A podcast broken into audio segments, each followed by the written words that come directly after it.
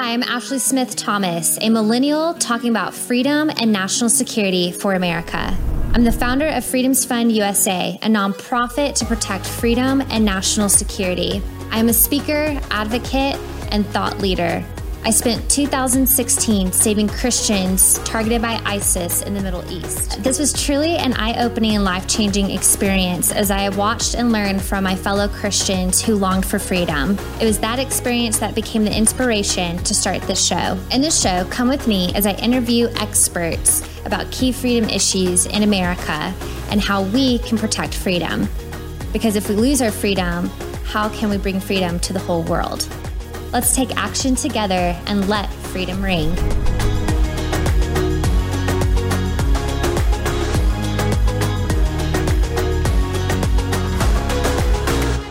Welcome. My name is Ashley Smith Thomas, and I am the host of Freedom Talks. As many of you know, this program is to educate Americans on key freedom and national security issues. Over the past couple weeks, I've been talking about communism. In episode seven, I broke down the history of communism, what communism is, and how we are seeing it infiltrate America through various policies and decisions that we're seeing from our leaders, both at the local, state, and, and national level.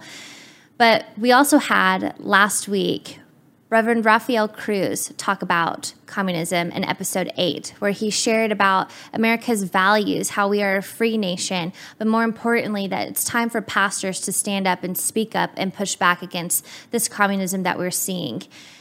However, in the face of silence, we're seeing that on multiple scales from families, friends, pastors, loved ones, even those who are serving our country from the local, state, and national level. Why is that? As in the famous words of Dietrich Bonhoeffer, silence in the face of evil is evil itself. But what if I were to tell you that there's Marxist ideologies, Marxism in our US military? Would you even believe me if I even told you that? Well, today I have a very special guest with me, Lieutenant Colonel Matthew Lohmeier, who knows firsthand the Marxist ideologies that is inside our US military. To share with you about our guest, Matthew Lohmeier is the executive director of ACRU's Committee to Support and Defend. He is a Newsmax TV contributor and author of the best selling book, Irresistible Revolution Marxism's Goal of Conquest and the Unmaking of the American Military. His book, Irresistible Revolution, was published in May 2021, at which time Matt was a respected active duty commander in the newly formed U.S. Space Force. For publishing and speaking about his book, then Lieutenant Colonel Lohmeier was relieved of his command and subjected to an Inspector General investigation launched from the Pentagon. He, he subsequently joined the nation's biggest media personalities to discuss the proliferation of Marxist rooted critical race theory, CTR, in the military and its divisive impact on the force and mission. Matt separated from active duty on September 1st, 2021, and is now a highly sought public speaker and private consultant on matters of Marxist ideology and tactics, CRT, and the betterment of military culture and the preservation of our liberties. In 2006, he graduated from the United States Air Force Academy and began his active duty military career as a pilot flying over uh, 1,200 hours in the T 38 as an inspector pilot, followed by following the F 15C. After flying, he cross trained into space operations and gained expertise in space based missile warning. He was promoted to two years below the zone to lieutenant colonel and graduated at the top of his classes, earning him the Distinguished Graduate Award at four different Air Force schools and served as aide de camp for the four star general for one year. In October 2020, he transferred to the United States Space Force and was placed in command of a space based missile warning squadron in Colorado. He has two master's degrees a Master in Military Operational Art and Science and a Master of Philosophy in Military Strategy from the School of Advanced Air and Space Studies. He's considered by many in the Defense Department's premier strategy, uh, strategy school, and he lives with his wife and children in Idaho. Matt, thank you so much for being with me here on Freedom Talks. It's an honor to have you to join us. Ashley, I'm happy to be here with you, and just wanted to say I also enjoyed the Rafael Cruz's interview. I just listened to it this morning, and you guys both did a terrific job. Very thank important you. information. Thank you. Appreciate it. Well, I heard you there at Debbie Georgatos' event, her Women for Freedom event back in September, and I was moved by what you were sharing. Uh, but before we before we go there, and before we start talking about Marxism in the military, tell us first why did you want to serve in our U.S. military? Well, I didn't have a military family growing up. Uh, my uncle had flown uh, airplanes for the Air Force. And uh, I happened to be recruited to play basketball at the Air Force Academy, which is what actually spurred my interest in joining the military. And it wasn't until I was there as a student, uh, beginning to learn about American history and about what our military actually is and does, that I took interest um, in a continued uh, career in the armed forces. Uh, and it was sometime after graduating from the Air Force Academy, still, and being an officer on active duty uh, and getting to work with uh, the tremendous spirited young men and women that we have in our all volunteer force in this country that I learned uh, what it means to truly love your country and began to actually take my oath to support and defend the Constitution very seriously. In fact, I'll, I'll put a plug in here. Uh, it's just kind of gee whiz information, but my wife just reminded me of this uh, the other day. Every time I had another service member come to me as an officer, and then even up until most recently when I was a commander in the Space Force, and ask me to uh, administer the oath of office to those service members so that they could re up their commitment to serve. I would always agree to do that and then say, I'll only do it if you go and read or reread the Declaration of Independence and the Constitution, and then come back and sit down and have a talk with me because I'd like to believe that our service members actually appreciate what they're signing up for. Uh, and I was grateful she brought that up. And it reminded me that for many years now, I've taken that very seriously. That's good. Are you concerned? I mean, obviously, we're seeing a lot of of movements taking place in our country right now. Are you concerned that our leaders don't fully understand or upholding what the Declaration of Independence represents and means right now? That's an interesting question right off the bat. Let me let me put it this way. Uh, you know, one thing that perhaps um, the American civilian population doesn't fully appreciate is that um, especially our senior leaders in uniform, both enlisted and officer ranks, uh, are very educated people.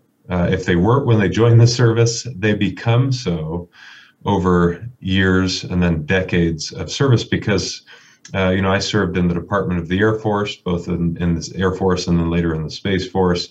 Uh, those services, like all the other services, take very seriously what they call professional military education. Uh, and so, at various points in an officer's career, for example, uh, as early as when you're a lieutenant, and then a captain, and then a major, and then again, potentially as a lieutenant colonel and colonel. And then when you become a general officer, you're going to, to dedicated education programs that uh, both help you appreciate uh, not only the military operational art and science, but broader uh, educational topics, not just uh, you know our contemporary left-wing academia uh, academic topics, but actually a deep appreciation of history, of uh, military history, military strategy. Cold War history is something I studied a great a great deal at that school that you mentioned, the School of Advanced Air and Space Studies, and so I bring this up just to say I think that our senior military leaders at least have been exposed to, to what I call in my book the greatness of the American ideal. Whether or not in their uh, later years they actually still buy into it, or if they've abandoned that love of their country and our founding philosophy for some alternative ideology is a different question altogether. One of the things that your viewer will have noticed, unfortunately, uh, in the uh, news cycle in the past several months is that in the lead up to uh, the Taliban conquest of various cities in Afghanistan, culminating with Kabul, our senior military leaders were focused on uh, the white rage problem that uh, led to the January 6th riot.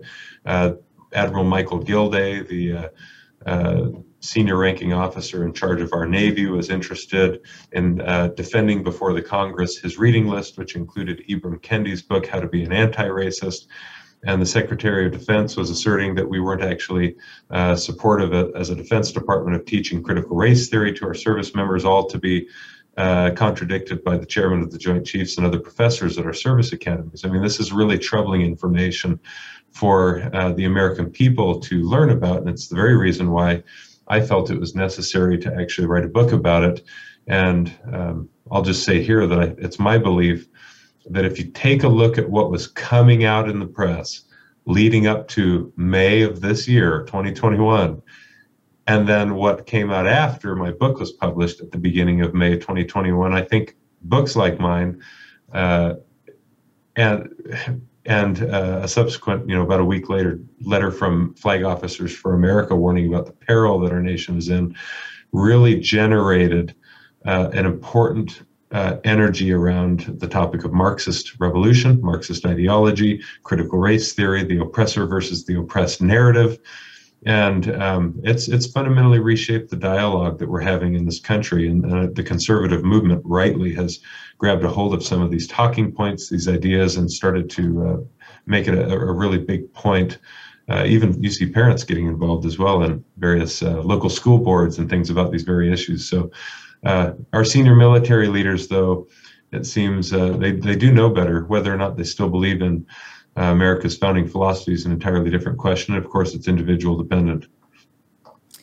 That's really good. And, you know, it's just interesting because recently, probably within the past couple weeks, and we see the National School Board Association coming out and calling parents terrorists for pushing back against the school board and trying to hold school board leaders accountable for what they're teaching their children. And so the National School Board Association was asking Biden to go ahead and move forward and calling parents terrorists. I mean, it's just like everything that America represents, our ideals, our values, our traditions, our principles are literally turning upside down. And we're just being shaken as a nation right now, which leads me into my next question because I read your book, Irresistible Revolution, and you talked about uh, and I'm glad you brought it up about Mao's Cultural Revolution.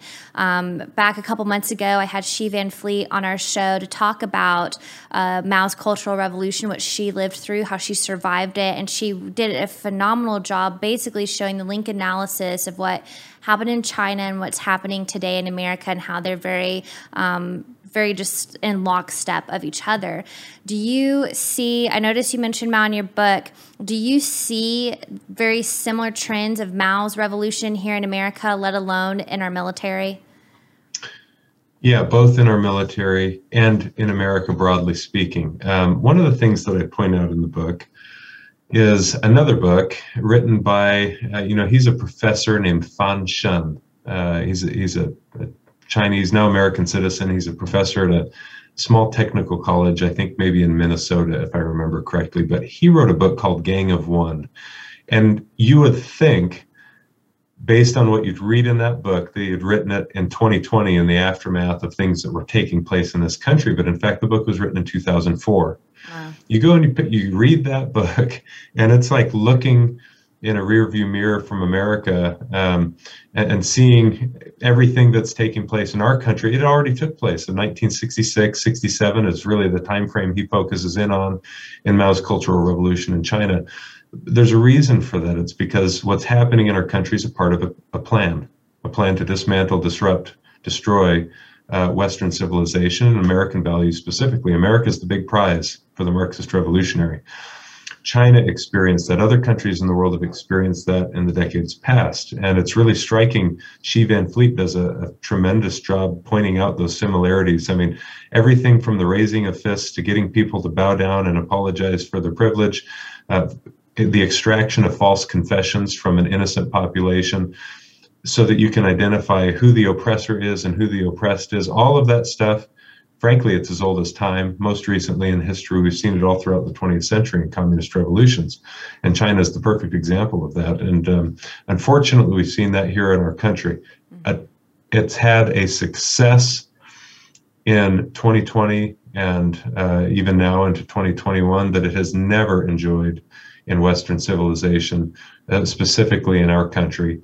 And uh, there are a number of reasons for that. But one of the things that concerns me is that one of our long-standing, long-trusted, nonpartisan or apolitical organizations, the military, is actually unfortunately caught up in this um, ideological impulse that is Marxist. And um, the way in which it is caught up in that impulse, uh, well, it's it's a very complex issue. But the the thing I point out in my book is that our diversity, equity, and inclusion industry is steeped in critical race theory and critical race theory narrative and vocabulary. And critical race theory is rooted in Marxist ideology. And so all of the uh, roots that have grown into the current critical social justice movement, which are uh, unfortunately our active duty service members sometimes now are getting caught up in, uh, is all rooted in Marxism. There is an oppressor, we have an oppressed class, and what that does at the practical level is it generates a kind of division or tension among people in uniform who otherwise didn't know any division or, or tension. Uh, there's a politicization that's occurring in our armed forces that's uh, both wrong uh, and unfortunate.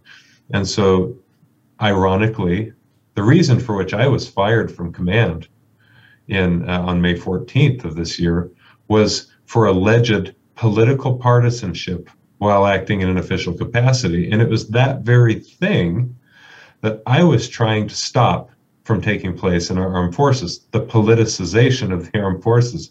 And unfortunately, you know, I had to go to the effort of writing a book because the efforts I was trying up until that point, using my chain of command, filing a formal complaint through the inspector general's office about what I was seeing, seemed to not uh, wield any power within the system to make any effective change or, or to curtail that impulse. Uh, so now we've generated some good, healthy discussion about it, and I'm grateful. There's a lot of people that are kind of they're joining in on the fight. That's good. And that was something too that is just interesting how things are just kind of shifting even at the governmental level where you hear that there's the Hatch Act, there's uh, where our politicians or our leaders cannot get involved politically. Um, and then yet you see the politicizing by aligning with certain organizations such as BLM, which is highly political, even though they say that they're not we had uh, my husband and I, we have a friend that works inside the government, and he said all these people were wearing their masks, and it was BLM masks. And he said, wait a minute, I thought you said we couldn't be political. And they said, oh, no, no, no. BLM is a humanitarian organization. Right. That's how they couched it versus really understanding that it's a political organization. So he was seeing that. He was ready to just like give up because he just was frustrated to see how politics has entered into this particular entity, which it sh- should have never happened in the first place. Um, but with that, obviously, when you look at these movements, you hear a lot of the term equity. You hear the mm-hmm. term equality, which are two buzzwords that even Mao mm. used during his revolution. Did you see any diversity training or um, the terms equity and equality used frequently mm-hmm. in the military? And if so, how did that impact those that were under your command? Yeah, you can't help, you, you can't avoid those terms in today's society. And so that's true for our active duty service member as well as the American people. And it's important for the listener to appreciate the difference between equity and equality. Um, equality when properly defined, is uh, a principle that the American uh, should should cherish greatly. It's equality of opportunity. Okay, and uh, that's something we've made great advances towards in this in this society, perhaps greater than any other civilization that's ever lived, uh, which has been quite the feat, considering that we've uh, been multiracial, multi-religious, multi-ethnic, multi, you know, you name it. I mean, it's a marvelous accomplishment that we've done so well in this country. And it's frankly because of uh, it's been a God ordained uh, experiment here in this land. Um, the, the principles of, of our founding, the idea that the individual has inherent worth and has agency or free will to choose for themselves how to act, and that government is not to impose upon the individual, but in fact to secure the rights, the inalienable rights of those individuals. That's Judeo Christian, of course, in its origin. The difference between that idea and equity, which is socialist or Marxist or communist, I know there's some variants there, but or whatever people want to call it, is that you enforce equality of outcomes. The government takes and gives, and it ensures that um, regardless of one's uh, position or uh, merit, let's say, you're going to insist on a particular quota that, that's met. Where that turns into a really big problem in our armed forces is now our armed forces, uh, as your viewer will appreciate, is a merit based society of sorts. You don't want to establish quotas for your fighter pilots that you're going to meet based on race or gender, for example. You simply want to establish a standard and a certain competence that must be accomplished. And then you have people assimilate into that program, and then they either meet the standard or they do not. And you hope that the best will go on to fly your fighter aircraft that are extremely complex.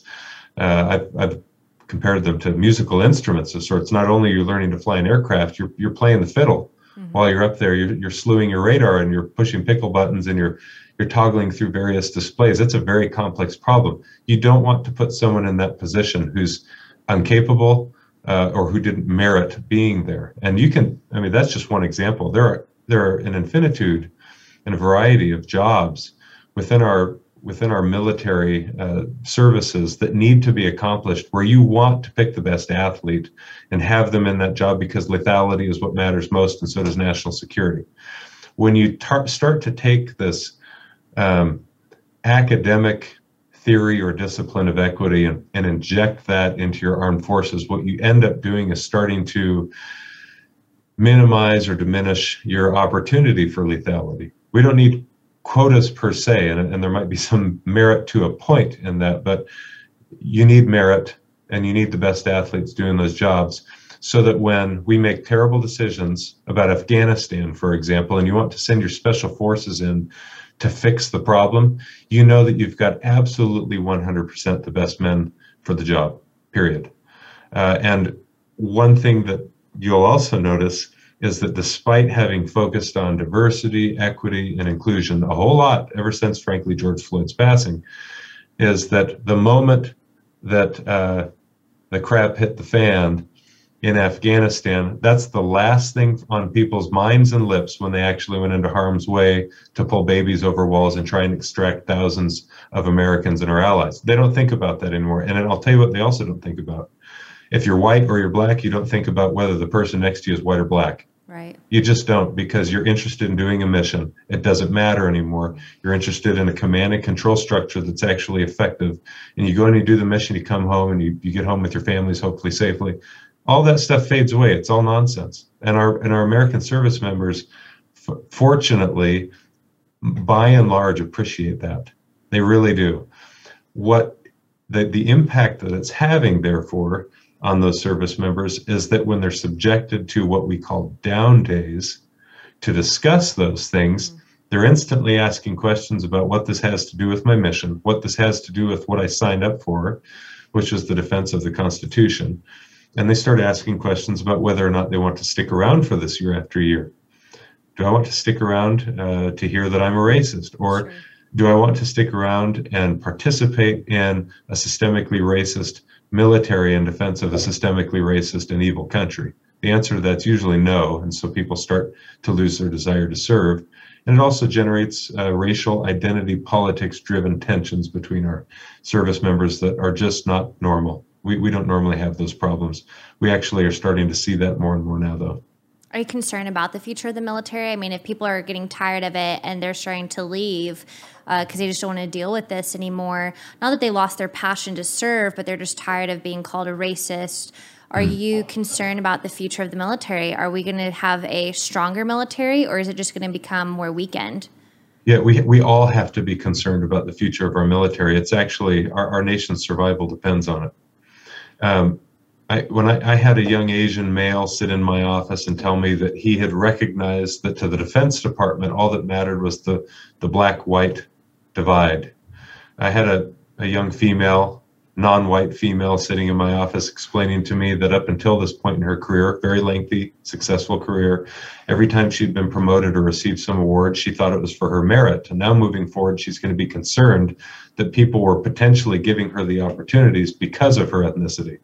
I've had a white male Air Force Academy graduate tell me that all of his friends in here are going to leave as soon as their commitment's up because they're tired of being labeled a racist. And I've had a young black female in my office tell me that she wasn't raised this way, but since hearing the, the, the trainings from the base commander and the chaplain, she's decided, or she's realized rather, that she's an outsider not only in her country, but in the service all of those all of those things are terrible outcomes of the diversity equity and inclusion industry they they offended and concerned me as a commander when i saw that so i tried to take action to correct that also it starts with very carefully navigated conversations with these young service members and hope to retain their desire to serve in the military because you want them to love their country. Sure. You want them to think that it's decent and worth defending.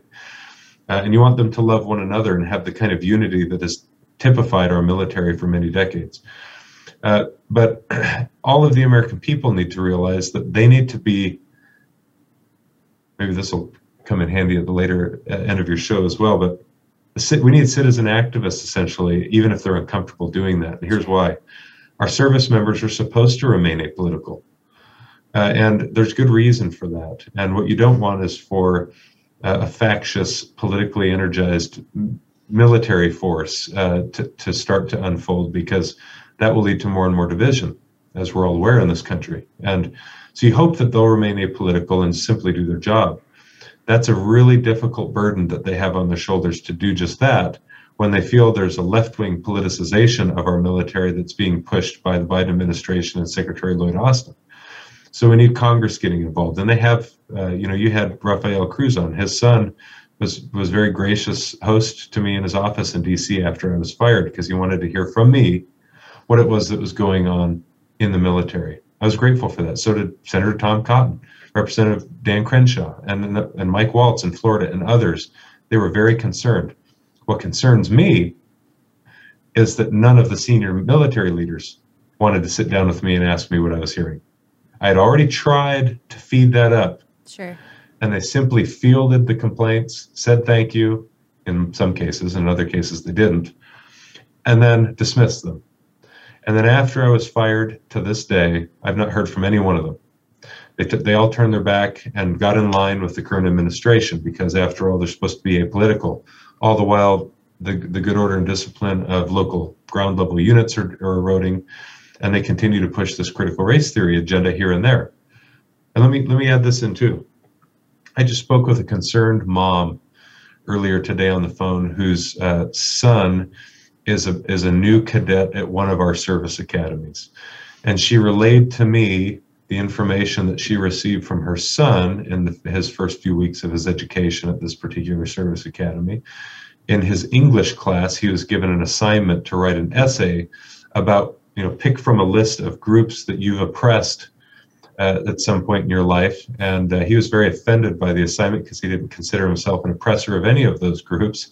And so he went to his teacher and explained why he wasn't going to write about uh, that and he wanted to write about something else. And she accepted his alternate proposal but said just know this i disagree with your proposal and you're going to have a hard time getting a good grade on your essay. I mean, this is the kind of thing our young active duty service members are constantly facing, in fact, all the while we're denying that this kind of thing exists. Uh, and we, being the senior military leaders, kind of want to turn a blind eye, hoping maybe uh, if they agree with me, maybe they're hoping this will go away in a year or two. Uh, if they haven't realized it already, they need to realize it now. It's not going away. In fact, it's a revolution. It's right. Marxist revolution. It's not going away. It will only get worse unless we act uh, now. No, that's good. And I'm glad that you brought that up because I have a family member, a cousin. He just graduated his, from undergrad and he was looking at uh, going to med school and then he wants to go into the military. But now he has questions because he's hearing all this stuff and, and he's just like, I don't know, because is service really service? I mean, does it mean what it used to mean now? Because it just doesn't appear to be what it used to be. And in terms of this pride and honor of serving your country, and it's just kind of like that pride and honor has just kind of gone out the window right now based on what we're hearing in the news and what we're seeing from our military, which leads me into this question you brought up in your book, which was you brought up really great questions. And one in particular that I found fascinating was that you said, How is it that the American people and institutions, predominantly our education system, and now all federal agencies, including military services, increasingly resonate and align with Marxist ideology? What is your answer? Why do you think that Americans and our institutions are aligning and resonating with Marxism? There's any number of ways to answer that. Um, kind of a tongue in cheek answer that I give later in the book is uh, this all happened gradually and then suddenly. Uh, and I mean that. I mean, this is something, the seeds of the communist revolution, the seeds of Marxist ideology are planted in uh, in fact, for the last hundred years, there's been an attempt to plant these seeds in American soil, and they've never fully uh, begun to sprout up it with any great success until recently because the soil wouldn't receive it. The American soil simply wouldn't receive this stuff. It was too vibrant, too healthy, too God fearing, uh, too rooted in its Judeo Christian moorings to allow for this kind of a noxious weed of an ideology to grow up and spread up and have any health and vigor. Now, when you get to the present moment, our soils become corrupted by and by, and the seeds that have lain dormant for a long time, that continue to be aggressively planted in our universities, uh, have finally reached a point at which they can successfully begin to be uh, able to grow, and they've grown up in abundance all over the country. That's a kind of analogy, I suppose. Uh, one of the things that bothers me, however, is the rapidity with which this is all occurring. I mean, it takes everyone by surprise. And one of the things I point out at the end of the end of the book, uh, the revolutionary violence. Let me put it this way: the revolutionary and violent impulse that is Marxist and is evil mm-hmm. tends to take countries by surprise, almost like a whirlwind as how people describe it who have lived through these revolutions in decades past. They say things like, We knew our society was getting into trouble, but we didn't recognize they were we were this far gone or things were getting this bad and all of a sudden we were wrapped up in war or violence they happen to have survived all of that civil conflict and they live to tell the story and we should learn from what they tell so either and i've said this a few times recently we are extremely fortunate that we're recognizing this early enough to do something about it. Mm-hmm. Or potentially we're recognizing this all right now very abruptly because we're recognizing it too late. That's a dreadful thought. Sure. Uh, nations tend to recognize their own peril a little bit too late. Now, God bless all these good Americans who are interested in becoming active and, and taking a stand. They need to do it even if it's a fait accompli at the moment they need to stand up because liberty is always worth defending. And so I'm going around the country right now trying to speak because people, on the one hand, need to be educated, and many of the people I'm speaking to already believe a lot of what I share. And you always hope to impact individuals here and there who aren't yet sure of the problem we face. Mm-hmm. But you try and leave people with some action that they need to take. And that's there are a hundred things people can get involved with, but every individual is uniquely situated. Every individual has their unique talents. Every, not everyone can get up and give a speech. Not everyone can. I shouldn't say that. That'll sound like I'm. I'll be accused of inciting violence. Not everyone can wield a sword. That's military speak. Sure. Yes. Not everyone can, you know, plow a field. Everyone's got. Not everyone can make their own bread the fact is, all of us are uh, uniquely situated. Some of us uh, work for a living out in the marketplace, and some of us stay at home. Mm-hmm. But we all need to speak. We all need to use our voice in whatever sphere of influence we find ourselves in. Uh, unfortunately, there are too many people that believe that the time for speaking is past. Mm-hmm. That's a dangerous place to be. The time for speaking isn't past. People need to be courageous and bold, and they need to speak, and they need to speak the truth because that's frankly one of the, the last great hopes that we have of preserving our liberty. That's why it's in the First Amendment that that's a that's a right that the government cannot tread upon, because it's our only way of successfully navigating and resolving our political differences, our religious differences, is to actually speak and have dialogue, even if you're having le- left wing uh, dialogue with a left wing ideologue. I mean, this they're they're unreasonable they're illogical. They've dispensed with reason because that's a part of the postmodernist impulse and movement. Right. And so, but we have to try. You have to try because what follows failed free speech is something none of us want to get to. No, absolutely. That's good. And that's where uh, Thomas Jefferson, he made the statement, and I'm semi paraphrasing, that if you lose the freedom of speech, then tyranny will be erected upon its ruins and it completely crushes liberty if we lose the freedom of speech. And I think a lot of people, especially Americans, they're fearful. I think they're afraid of being called names. They're afraid of speaking mm. truth because they don't want to be deemed a racist, a homophobe, or xenophobe, or Islamophobe. You know, all these words that, that the left throws their way. And I think so many Americans are just afraid. But I think also it's because we've allowed political correctness. We've created a culture of political correctness. And by creating that culture of political correctness, now it seems too late to even say anything because right. God forbid if you even speak truth. And so that's what we're doing too. We're just trying to encourage people you got to speak truth. Scripture says that the righteous are as bold as a lion. So mm-hmm. we need to be bold and, and speak truth, which leads me to my uh, semi last question for you. You became the executive director for ACRU's Committee to Support and Defend. Can you tell us more about that organization?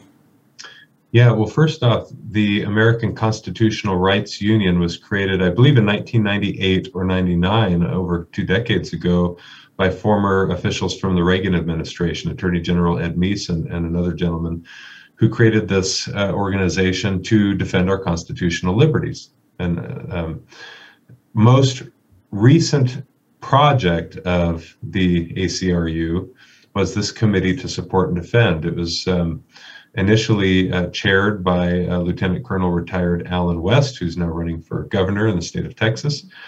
Uh, there was also Colonel Frank Bragg, who uh, was recently its executive director and is now still currently a senior advisor uh, for the committee. And I've just recently, several weeks ago, agreed to be the executive director for the committee.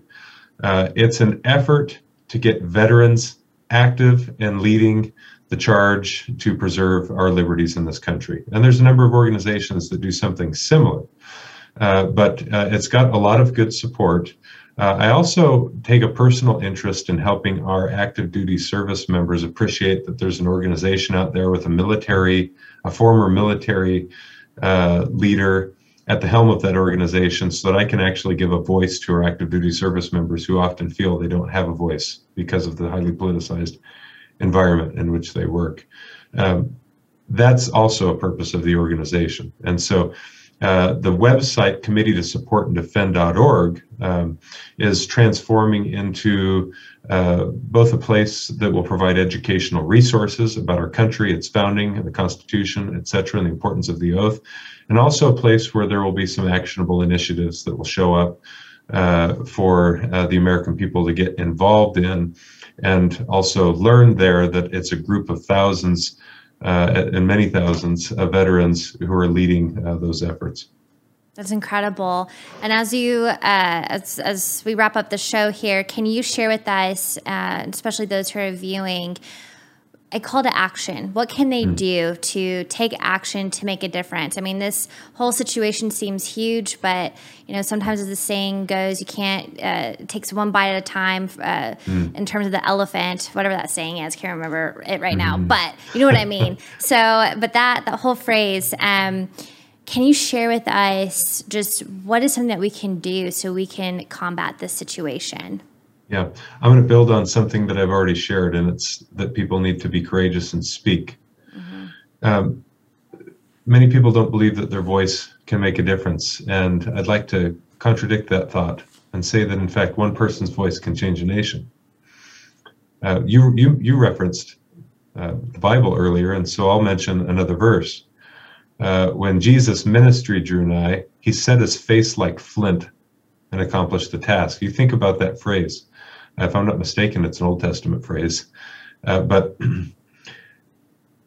the idea is the American people need to recognize right now that now is the time to set your face like flint. Mm-hmm. You need to be bold and you need to speak.